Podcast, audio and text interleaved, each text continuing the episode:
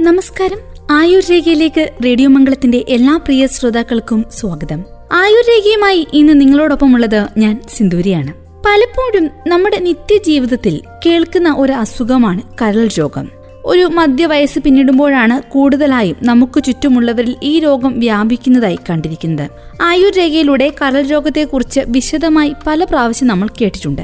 കരൾ രോഗം എന്ന് പറയുമ്പോൾ പലപ്പോഴും മധ്യവയസ്സിന് ശേഷം അല്ലെങ്കിൽ ചെറുപ്പക്കാരിലും മറ്റെന്തെങ്കിലും കാരണങ്ങൾ കൊണ്ട് അതല്ലാതെ അതിനും താഴെ കുട്ടികളിൽ കരൾ രോഗം കണ്ടുവരുന്നതിനെ കുറിച്ച് നമ്മൾ അത്ര കണ്ടങ്ങോട്ട് ശ്രദ്ധിക്കാറില്ല. എന്നാൽ ഇപ്പോൾ ഒരു പുതിയ വാർത്ത പുറത്തു വന്നിരിക്കുകയാണ്. അതായത് യു കെ അമേരിക്ക എന്നിവിടങ്ങളിൽ അടക്കമുള്ള പന്ത്രണ്ട് രാജ്യങ്ങളിൽ കുട്ടികൾക്കിടയിൽ വിചിത്രമായ ഒരു കരൾ രോഗം ഭീതി വിധിച്ചിരിക്കുകയാണ് ഒരു ഡസനിലധികം കുട്ടികൾക്ക് കരൾ മാറ്റിവെക്കൽ ശസ്ത്രക്രിയയ്ക്ക് വിധേയരാകേണ്ടി വന്നതായും ലോകാരോഗ്യ സംഘടന അറിയിക്കുന്നുണ്ട്. ഏപ്രിൽ ഇരുപത്തിയൊന്ന് വരെയുള്ള കണക്ക് പ്രകാരം ഒരു വയസ്സിനും പതിനാറ് വയസ്സിനും ഇടയിൽ പ്രായമുള്ള നൂറ്റി അറുപത്തിയൊൻപത് കുട്ടികളെയാണ് രോഗം ബാധിച്ചിരിക്കുന്നത്. ഈ റിപ്പോർട്ടിന്റെ അടിസ്ഥാനത്തിൽ നമ്മൾ ഇന്ന് ആയുർ രേഖയിലൂടെ മനസ്സിലാക്കുവാൻ പോകുന്നത് കുട്ടികളിലെ കരൾ രോഗത്തെക്കുറിച്ചാണ്. ആദ്യം നമുക്ക് ഈ ഒരു ലോകാരോഗ്യ സംഘടനയുടെ റിപ്പോർട്ടിന്റെ വിശദാംശങ്ങളിലേക്ക് പോവാം. സ്കോട്ട്ലൻഡിലെ പത്ത് കുട്ടികൾ കരൾ രോഗബാധിതരാകുന്നതോടെയാണ് ഈ വിചിത്ര രോഗം ഏപ്രിൽ അഞ്ചിന് ലോകാരോഗ്യ സംഘടനയുടെ ശ്രദ്ധയിൽപ്പെടുന്നത്. മഞ്ഞപ്പിത്തം അതിസാരം ഛർദി വയർവേദന തുടങ്ങിയ ലക്ഷണങ്ങളുമായിട്ടാണ് ഈ കുട്ടികൾ ആശുപത്രിയിൽ പ്രവേശിപ്പിക്കപ്പെട്ടത്. മൂന്ന് ദിവസത്തിനു ശേഷം യു കെയിൽ എഴുപത്തിനാല് കുട്ടികൾക്ക് സമാന രോഗം കണ്ടെത്തി. ഏപ്രിൽ ഇരുപത്തിയൊന്നിലെ കണക്കനുസരിച്ച് നൂറ്റി പതിനാല് കുട്ടികൾക്ക് യു കെയിൽ ഈ രോഗം ബാധിച്ചിട്ടുണ്ട്. സ്പെയിനിൽ പതിമൂന്ന് കുട്ടികൾക്കും ഇസ്രയേലിൽ പന്ത്രണ്ട് കുട്ടികൾക്കും അമേരിക്കയിൽ ഒൻപത് കുട്ടികൾക്കും ഈ രോഗബാധ ഉണ്ടായി. Denmark Ireland Netherland Italy Norway France Romania Belgium എന്നിവിടങ്ങളിലായി ആകെ ഇരുപത്തിയൊന്ന് കേസുകളും റിപ്പോർട്ട് ചെയ്യപ്പെട്ടിട്ടുണ്ട്. ജലദോഷപ്പനി ഉണ്ടാക്കുന്ന അഡനോ വൈറസ് കുടുംബത്തിൽപ്പെട്ട വൈറസുകൾ നാൽപ്പത് ശതമാനം കേസുകളിൽ കണ്ടെത്തുകയും ചെയ്തിരിക്കുന്നു. പത്തൊൻപത് കേസുകളിൽ സാർസ് കോവ് ടൂവും അഡനോ വൈറസും ഒരുമിച്ച് ബാധിക്കപ്പെട്ടിരിക്കുന്നതായും തെളിഞ്ഞിട്ടുണ്ട്. പതിനേഴ് കുട്ടികൾക്കാണ് കരൾ മാറ്റിവെക്കൽ ശസ്ത്രക്രിയ വേണ്ടി വന്നതെന്നും ലോകാരോഗ്യ സംഘടന ചൂണ്ടിക്കാണിക്കുന്നു. സാധാരണ ഇത്തരം രോഗങ്ങൾക്ക് കാരണമാകുന്ന hepatitis A B C E വൈറസുകളല്ല വിചിത്ര രോഗത്തിന് പിന്നിലെന്നാണ് ലോകാരോഗ്യ സംഘടന വ്യക്തമാക്കുന്നത്. രോഗബാധിതരായ കുട്ടികൾക്ക് രാജ്യാന്തര യാത്ര ചരിത്രമുള്ളതായും ആരോഗ്യ അധികൃതർക്ക് അറിവില്ല. ലോകാരോഗ്യ സംഘടനയുടെ അഭിപ്രായത്തിൽ അമ്പതിലധികം തരത്തിലുള്ള അഡനോ വൈറസുകൾ മനുഷ്യരിൽ അണുബാധയുണ്ടാക്കാം. വൈറലെ അണുബാധയുമായി സാധാരണ ബന്ധപ്പെട്ട അഡനോ വൈറസ് നാൽപ്പത്തിയൊന്ന് എന്ന വകഭേദവുമായി ഈ കരൾ രോഗങ്ങൾക്കുള്ള ബന്ധം അധികൃതർ പരിശോധിക്കുന്നുണ്ട്. ഇത്രയും രാജ്യങ്ങളിൽ കുട്ടികൾക്കിടയിൽ കണ്ടുവന്നിരിക്കുന്ന ഈ കരൾ രോഗം ഇത്രത്തോളം ഭീകരമാണെന്ന് ഇതിൽ നിന്ന് തന്നെ നിങ്ങൾക്ക് വ്യക്തമാണ്. അപ്പം നമുക്കിതിനെക്കുറിച്ച് ഇനി അറിയേണ്ടത് കുട്ടികളിലെ കരൾ രോഗം ഈ ഒരു പ്രത്യേക വൈറസ് ബാധ മാത്രമല്ല സാധാരണയായി ഇന്നിപ്പോൾ കുട്ടികളിൽ നമ്മുടെ രാജ്യത്തും മറ്റും കണ്ടുവരുന്ന കരൾ രോഗത്തിന്റെ ആ ഒരു തീവ്രതയെക്കുറിച്ചും അതിന്റെ അവസ്ഥകളെക്കുറിച്ചും നമ്മൾ മനസ്സിലാക്കിയിരിക്കണം. കുട്ടികൾക്ക് വരാവുന്ന കരൾ രോഗങ്ങളെക്കുറിച്ചാണ് ഇന്നത്തെ ആയുർ ആയുർരേഖയിലൂടെ നമ്മൾ മനസ്സിലാക്കുന്നത്. മുതിർന്നവരിൽ എന്ന പോലെ തന്നെ acute hepatitis chronic hepatitis fatty liver cirrhosis എന്നിവയെല്ലാം കുട്ടികളിലും കണ്ടുവരുന്നുണ്ട്. ഇതുകൂടാതെ കുട്ടികളിൽ മാത്രം കാണുന്ന ചില കരൾ രോഗങ്ങളുമുണ്ട്. ശൈശവത്തിൽ കാണുന്ന കരൾ വീക്കം പിത്തക്കുഴലിലെ അടവോ വികാസക്കുറവോ കാരണമായി ഉണ്ടാകുന്ന മഞ്ഞപ്പിത്തം കരളിൽ നീർക്കുമിളകൾ കാരണമുണ്ടാകുന്ന ചില രോഗങ്ങൾ ഉപാപചയ തകരാറുകളും ഗ്ലൈക്കോജൻ സംഭരണത്തിലെ പ്രശ്നങ്ങളും കാരണമായി ഉണ്ടാകുന്ന രോഗങ്ങൾ ശരീരത്തിൽ ചെമ്പിന്റെ അളവ് ക്രമാതീതമായി വർദ്ധിക്കുന്ന വിൽസൺസ് രോഗം ഗ്ലൈക്കോജൻ സ്റ്റോറേജ് രോഗങ്ങൾ ഇവയെല്ലാം ഇതിൽ ഉൾപ്പെടുന്നു.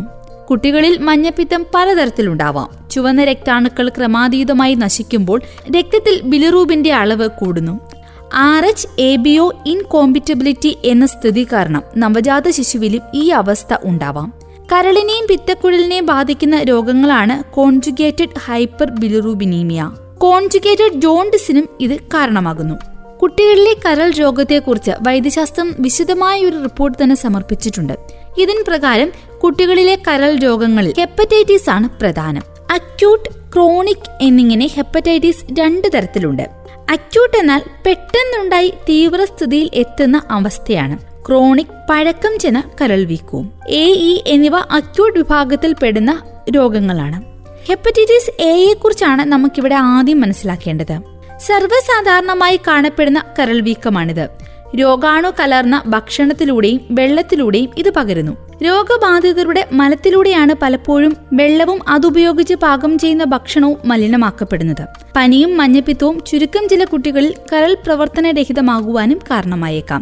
ഹെപ്പറ്റൈറ്റിസ് എക്ക് പ്രതിരോധ കുത്തിവയ്പ് ലഭ്യമാണ് എന്നതുകൊണ്ട് തന്നെ ഈ ഒരു അവസ്ഥ കുഞ്ഞുങ്ങൾക്ക് വരാതിരിക്കാൻ മാതാപിതാക്കൾ കൃത്യമായി ശ്രദ്ധിച്ചാൽ സാധ്യമാക്കും ആവശ്യമായ പ്രതിരോധ വാക്സിനുകൾ കൃത്യസമയത്ത് തന്നെ എടുപ്പിക്കുക എന്നുള്ളതാണ് ഇതിൽ നമ്മൾ ചെയ്യേണ്ട പ്രധാനപ്പെട്ട കാര്യം. ഒപ്പം അവർക്ക് നമ്മൾ കൊടുക്കുന്ന ഭക്ഷണം അവർക്ക് നമ്മൾ കൊടുക്കുന്ന വെള്ളം ഇവയെല്ലാം കൃത്യമായി ശുചീകരിച്ചതാക്കുക എന്നുള്ള ഉത്തരവാദിത്വം മാതാപിതാക്കൾക്കുണ്ട്. ഹെപ്പറ്റൈറ്റിസ് എ മൂലം ഉണ്ടാകുന്ന കരൾ രോഗത്തിന്റെ തീവ്രതയെക്കുറിച്ച് നമ്മൾ പറഞ്ഞു തന്നു. ഇനി അടുത്തത് ഹെപ്പറ്റൈറ്റിസ് ഇ ആണ്.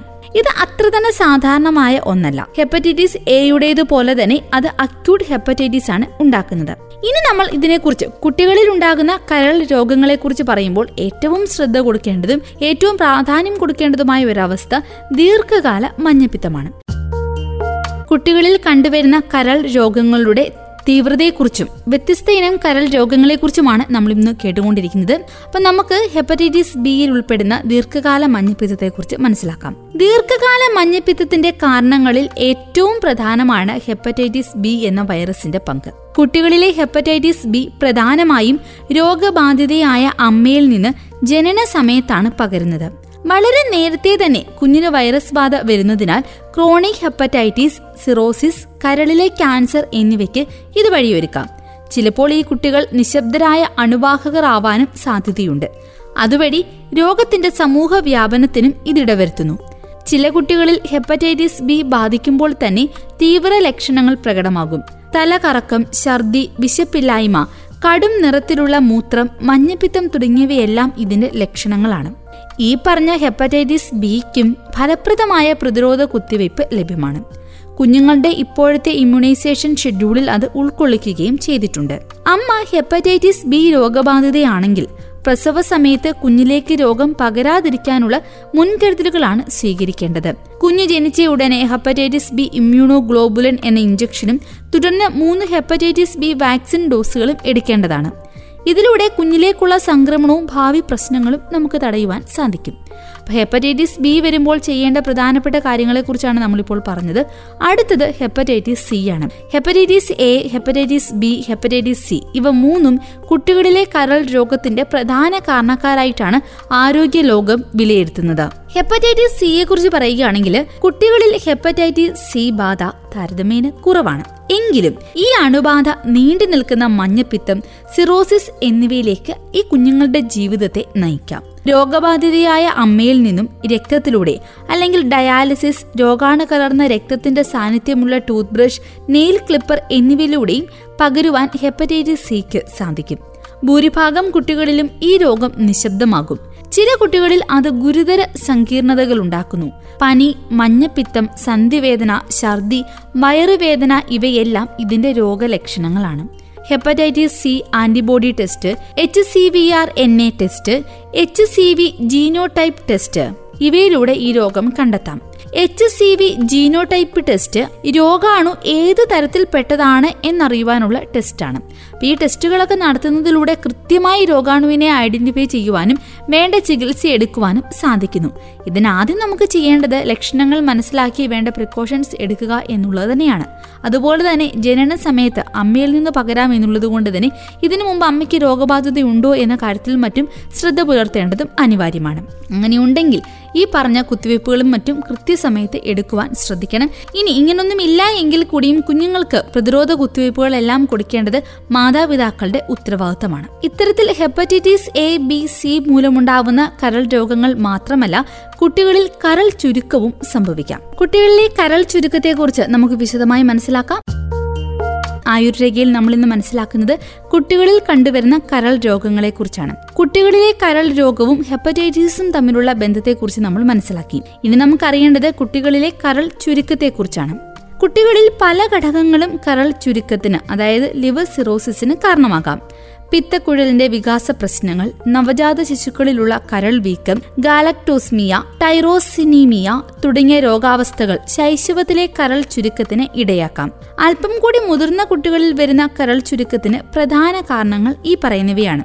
അണുബാധ ജനിതക ഉപാപചയ കാരണങ്ങൾ പിത്തത്തിന്റെ ഒഴുക്ക് തടസ്സം വിൽസൺസ് രോഗം glycogen storage diseases cholestasis of infancy choledochal cyst തുടങ്ങിയവ.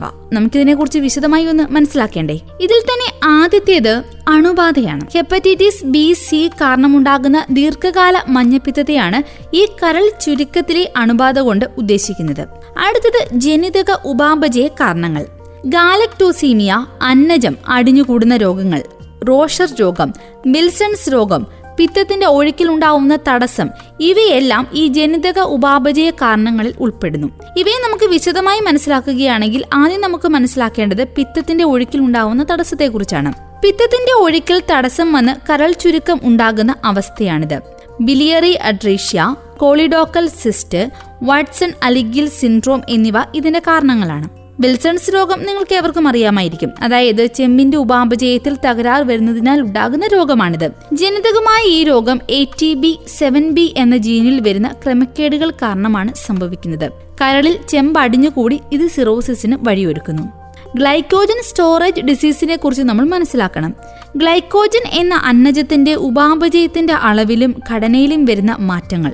ജനിതകമായി സംഭവിക്കുന്ന പല എൻസൈമുകളുടെ കുറവിനാൽ രക്തത്തിൽ ഗ്ലൂക്കോസിന്റെ അളവ് താഴുന്ന അവസ്ഥ. ഇവയെല്ലാം ഇതിന്റെ കാരണങ്ങളാണ്. ലാക്റ്റിക് അസിഡോസിസ് അഥവാ ശരീരത്തിൽ യൂറിക് ആസിഡ് കൊഴുപ്പ് എന്നിവ ക്രമാതീതമായി വർദ്ധിക്കുന്നതിനെയും ഗ്ലൈക്കോജൻ സ്റ്റോറേജ് ഡിസീസിലാണ് ഉൾപ്പെടുത്തിയിരിക്കുന്നത്. കോളിസ്റ്റാറ്റിസ് ഓഫ് ഇൻഫൻസിയെ കുറിച്ചാണ് അടുത്തത്. ശൈശവാവസ്ഥയിൽ ചിലപ്പോൾ നവജാത ശിശുക്കളിൽ തന്നെ വരുന്ന കരൾ വീക്കം പിത്തക്കുടലിന്റെ വികാസക്കുറവ് മൂലം ഉണ്ടായേക്കാം. കടുത്ത മഞ്ഞപ്പിത്തവും പിത്തത്തിന്റെ ഒഴുക്കിലുള്ള തടസ്സവും കാരണം വെളുത്ത നിറത്തിലുള്ള മലമുണ്ടാകുന്നു. അൾട്രാസൗണ്ട് ഹിഡാ സ്കാൻ എന്നിവ വഴി നേരത്തെ തന്നെ ബിലിയറി അട്രീഷ കണ്ടെത്താം. ഉടൻ തന്നെ അടിയന്തര ശസ്ത്രക്രിയ ചെയ്യേണ്ടതാണ്. രോഗനിർണയം വൈകിപ്പോയാൽ ഈ രോഗാവസ്ഥ സിറോസിസിലേക്കും കരളിന്റെ പ്രവർത്തന രാഹിത്യത്തിലേക്കും വഴിതെളിക്കും. അതുകൊണ്ട് തന്നെ എത്രയും പെട്ടെന്ന് കണ്ടെത്തി വേണ്ട ട്രീറ്റ്മെന്റ് എടുക്കേണ്ടത് ഈ കാര്യത്തിൽ ഏറെ അനിവാര്യമാകുന്നു. മറ്റൊന്ന് കോളിഡോക്കൽ സിസ്റ്റാണ്. പിത്തക്കുടിയിൽ സംഭവിക്കുന്ന അസാധാരണമായ വികാസം. ഇത് ഗർഭാവസ്ഥയിൽ തന്നെ സംഭവിക്കുന്നു. സാധാരണമായി കരളിന് പുറത്തുള്ള പിത്തക്കുഴലിന്റെ ഭാഗങ്ങളെയാണ് ഇത് ബാധിക്കുന്നത്. ചുരുക്കം ചിലപ്പോൾ കരളിനകത്തുള്ള പിത്തനാളങ്ങളെ ബാധിക്കാം. കരൾ ചുരുക്കത്തിന്റെ ലക്ഷണങ്ങൾ എന്തൊക്കെയാണെന്ന് നോക്കിയാൽ കരളിലെ കോശങ്ങൾക്ക് പരിക്കുപറ്റിയ ക്രമേണ ഫൈബ്രോസിസ് വന്നാണ് സിറോസിസിലേക്ക് നീങ്ങുക. ആദ്യം കരൾ ചുരുക്കം നിശബ്ദമായിരിക്കും. ക്രമേണ വലിയ തോതിലുള്ള രോഗലക്ഷണങ്ങൾ ഇത് കാണിക്കും. കണ്ണിനും മൂത്രത്തിനും കടുത്ത മഞ്ഞ നിറം സ്പൈഡർ നീവേ. അതായത് ഒരു എട്ടുകാലിയുടെ കാലുകളുടെ രൂപത്തിൽ ചെറിയ രക്തധമനികളുടെ അറേഞ്ച്മെന്റ് അവ നെഞ്ചിലും പുറത്തും കാണുന്ന അവസ്ഥ. ഇവയെല്ലാം കരൾ ചുരുക്കത്തെയാണ് സൂചിപ്പിക്കുന്നത്. Palmar erythema malar erythema clubbing ascites അമിതമായ ക്ഷീണം പനി രക്തം ഛർദ്ദിക്കുക രക്തക്കുറവ് ദേഹമാസകലം നീലിച്ച പാടുകൾ ഇവയും കരൾ ചുരുക്കത്തിന്റെ ലക്ഷണങ്ങളാണ്. ഇതിൽ പാമർ എറിത്തീമിയ എന്ന് പറഞ്ഞാൽ കൈവെള്ളകളിൽ കാണുന്ന ചുവപ്പ് നിറമാണ്. മുഖത്ത് പ്രത്യക്ഷപ്പെടുന്ന തുടിപ്പിനെയാണ് മാലർ എർത്തീമിയ എന്ന് പറയുന്നത്. നഖത്തിന്റെ ആകൃതിയിൽ വരുന്ന മാറ്റമാണ് ക്ലബിംഗ്. വയറിൽ വരുന്ന നീരാണ് അസറ്റേസ്. ഇതെല്ലാം കരൾ രോഗത്തിന്റെ ലക്ഷണങ്ങളാണ്. ഈ ലക്ഷണങ്ങളെല്ലാം കുട്ടികളിൽ ഈ അസുഖം ഉണ്ടാകുമ്പോഴും കാണിക്കാം. നോൺ ആൽക്കഹോളിക് ഫാറ്റി ലിവർ രോഗമാണ് കൂടുതലായും കുട്ടികളിൽ കാണപ്പെടുന്നത്. ജീവിതശൈലിയിലെ ക്രമക്കേടാണ് ഇതിന്റെ പ്രധാന കാരണം. അമിതവണ്ണം അനിയന്ത്രിതമായ ആഹാരശൈലി ജങ്ക് ഫുഡ് ഉപയോഗം വ്യായാമത്തിന്റെ അഭാവം ഇവയെല്ലാം കുട്ടികളിൽ ഫാറ്റി ലിവർ അവസ്ഥയുണ്ടാക്കാം. നമ്മുടെ സ്നേഹം പ്രകടിപ്പിക്കാൻ വേണ്ടി കുഞ്ഞുങ്ങൾക്ക് വാങ്ങി നൽകുന്ന ഓരോ ബേക്കറി പദാർത്ഥവും അല്ലെങ്കിൽ അത്തരത്തിലുള്ള ഓരോ ജങ്ക് ഫുഡും അവരുടെ കരളിനെ വളരെ പ്രതികൂലമായി ബാധിക്കുന്നു എന്ന ബോധ്യം ഇനിയെങ്കിലും നമുക്ക് ഉണ്ടാവണം. ഈ കുട്ടികളിലെ ഫാറ്റി ലിവറിന് തുടക്കത്തിൽ വലിയ ലക്ഷണമൊന്നും ഉണ്ടാവാറില്ല. ക്രമേണ അത് സ്റ്റീറ്റോ ഹെപ്പറ്റൈറ്റീസിനും സിറോസിസിനും വഴിയൊരുക്കും. അപ്പോൾ വയറുവേദന മഞ്ഞപ്പിത്തം വീക്കം ക്ഷീണം അസ്വസ്ഥത എന്നിവ അനുഭവപ്പെട്ടേക്കാം. ആരോഗ്യകരമായ ഭക്ഷണ രീതിയിലൂടെയും വ്യായാമത്തിലൂടെയും ഒരു പരിധിവരെ കരളിനെ പഴയപടി ആക്കാവുന്നതാണ്. ഫാറ്റി ലിവറുള്ള കുട്ടികൾക്ക് ചോക്ലേറ്റ് ഐസ്ക്രീം മധുര പലഹാരങ്ങൾ എന്നിവ നൽകുന്നത് പൂർണമായും നിർത്തണം.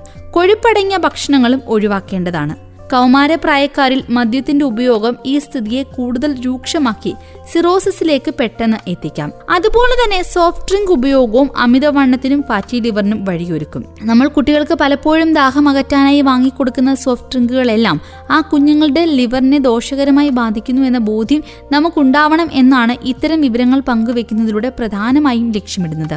ഇത്തരത്തിലുള്ള ജീവിതശൈലിയിൽ ഉണ്ടാക്കുന്ന മാറ്റം ജങ്ക് ഫുഡുകൾ ഉപേക്ഷിക്കുന്നത് മധുരപലഹാരങ്ങൾ ഉപേക്ഷിക്കുന്നത് ഇങ്ങനെയെല്ലാം ചെയ്യുന്നതിലൂടെയും ഒപ്പം തന്നെ നല്ലവണ്ണം വെള്ളം കുടിക്കുന്നതിലൂടെയും ചിട്ടയായ വ്യായാമ രീതി മുന്നോട്ട് കൊണ്ടുപോകുന്നതിലൂടെയും നമുക്ക് ഈ ലിവർ സിറോസിനെ അല്ലെങ്കിൽ ഫാറ്റി ലിവറിനെ പിടിച്ചു കെട്ടാവുന്നതാണ് പഴവർഗങ്ങളും ഇലവർഗങ്ങളും പച്ചക്കറികളും ഒക്കെ കൂടുതലായി കഴിക്കുക. ടെലിവിഷന് മുന്നിൽ നിന്ന് ഭക്ഷണം കഴിക്കുന്നതും അലസമായി കുറിക്കുന്നതുമെല്ലാം ഒഴിവാക്കുക.